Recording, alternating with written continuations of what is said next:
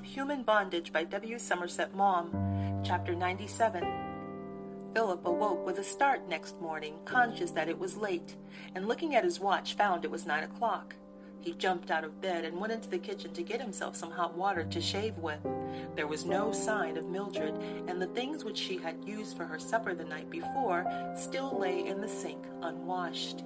He knocked at her door. Wake up, Mildred. It's awfully late. She did not answer, even after a second, louder knocking, and he concluded that she was sulking. He was in too great a hurry to bother about that. He put some hot water on to boil and jumped into his bath, which was always poured out the night before in order to take the chill off.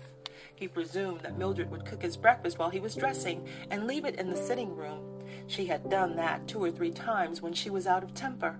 But he heard no sound of her moving and realized that if he wanted anything to eat, he would have to get it himself. He was irritated that she would play him such a trick on a morning when he had overslept himself. There was still no sign of her when he was ready, but he heard her moving about her room. She was evidently getting up. He made himself some tea and cut himself a couple of pieces of bread and butter, which he ate while he was putting on his boots, then bolted downstairs and along the street into the main road to catch his tram. While his eyes sought out the newspaper shops to see the war news on the placards, he thought of the scene of the night before. Now that it was over, and he had slept on it, he could not help thinking it grotesque. He supposed he had been ridiculous, but he was not master of his feelings. At the time, they had been overwhelming. He was angry with Mildred because she had forced him into that absurd position, and then, with renewed astonishment, he thought of her outburst and the filthy language she had used. He could not help flushing when he remembered her final jibe, but he shrugged his shoulders contemptuously. He had long known that when his fellows were angry with him, they never failed to taunt him with his deformity. He had seen men at the hospital imitate his walk, not before him as they used to at school, but when they thought he was not looking. He knew now that they did it from no wilful unkindness, but because man is naturally an imitative animal, and because it was easy, it was an easy way to make people laugh. He knew it, but he could never resign himself to it. He was glad to throw himself into his work. The ward seemed pleasant and friendly when he entered it. The sister greeted him with a quick, businesslike smile. You're very late, Mr. Carey. I was out on the loose last night. You look it. Thank you. Laughing, he went to the first of his cases, a boy with tuberculosis ulcers, and removed his bandages. The boy was pleased to see him, and Philip chaffed him as he put a clean dressing on the wound. Philip was a favorite with the patients. He treated them good humoredly, and he had gentle, sensitive hands which did not hurt them. Some of the dressers were a little rough and happy go lucky in their methods. He lunched with his friends in the dining club, a frugal meal consisting of a scone and butter with a cup of cocoa. And they talked of the war. Several men were going out, but the authorities were particular and refused anyone who had not had a hospital appointment. Someone suggested that, if the war went on in a little while, they would be glad to take anyone who was qualified. But the general opinion was that it would be over in a month. Now that Roberts was there, things would get all right in no time.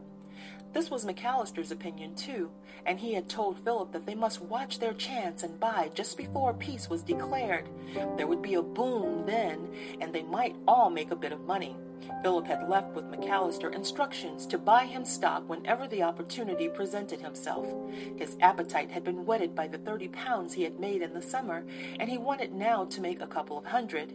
He finished his day's work and got on a tram to go back to Kennington. He wondered how Mildred would behave that evening.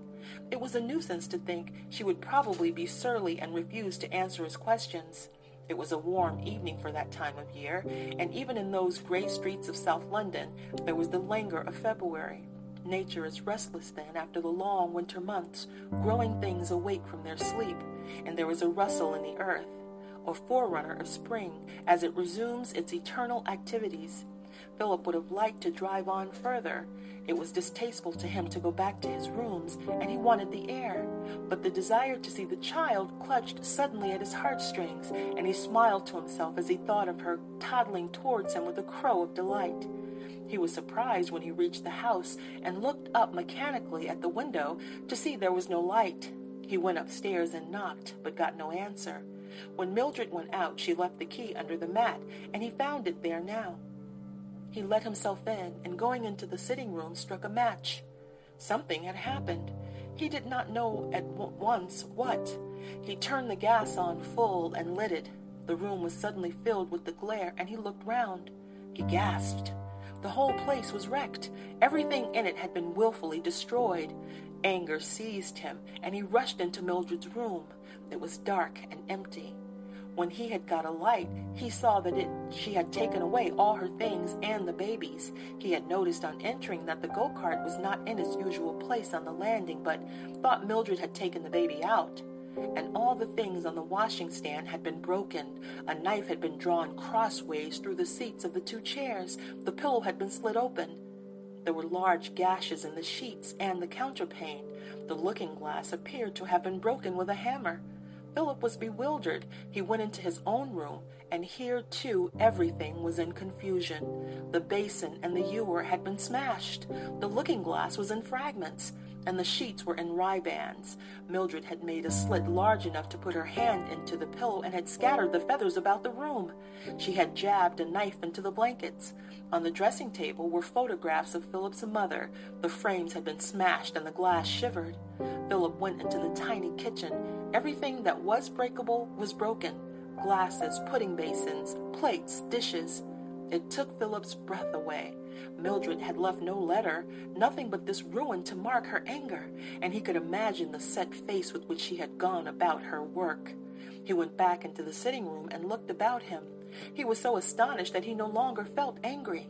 He looked curiously at the kitchen knife and the coal hammer which were lying on the table where she had left them. Then his eye caught a large carving knife in the fireplace which had been broken. It must have taken her a long time to do so much damage. Lawson's portrait of him had been cut crossways and gaped hideously.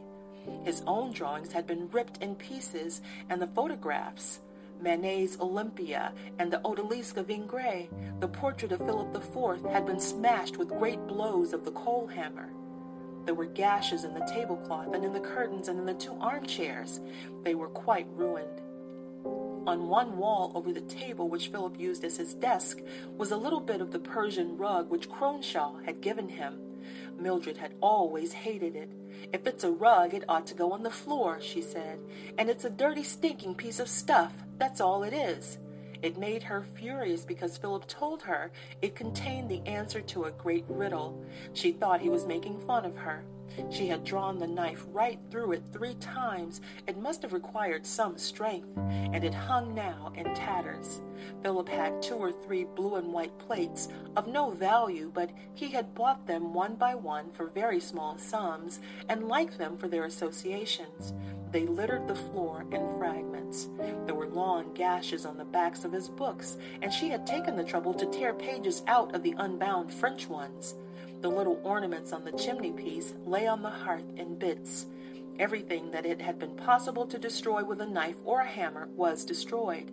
The whole of Philip's belongings would not have sold for thirty pounds, but most of them were old friends, and he was a domestic creature attached to all those odds and ends because they were his. He had been proud of his little home, and on so little money had made it pretty and characteristic. He sank down now in despair. He asked himself how she could have been so cruel. A sudden fear got him on his feet again and into the passage where stood a cupboard in which he kept his clothes. He opened it and gave a sigh of relief. She had apparently forgotten it, and none of his things were touched. He went back into the sitting room and, surveying the scene, wondered what to do. He had not the heart to begin trying to set things straight. Besides, there was no food in the house and he was hungry. He went out and got himself something to eat. When he came in, he was cooler. A little pang seized him as he thought of the child, and he wondered whether she would miss him. At first, perhaps, but in a week she would have forgotten him, and he was thankful to be rid of Mildred. He did not think of her with wrath, but with an overwhelming sense of boredom. I hope to God I never see her again, he said aloud. The only thing now was to leave the rooms, and he made up his mind to give notice the next morning.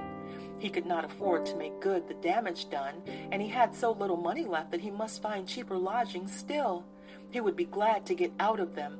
The expense had worried him, and now the recollection of Mildred would be in them always. Philip was impatient and could never rest till he had put in action the plan which he had in mind. So on the following afternoon, he got in a dealer and second-hand furniture who offered him three pounds for all his goods, damaged and undamaged. And two days later, he moved into the house opposite the hospital in which he had had rooms when he first became a medical student. The landlady was a very decent woman. He took a bedroom at the top, which she let him have for six shillings a week. It was small and shabby, and looked on the yard of the house that backed on to it, but he had nothing now except his clothes and a box of books, and he was glad to lodge so cheaply. End of chapter 97.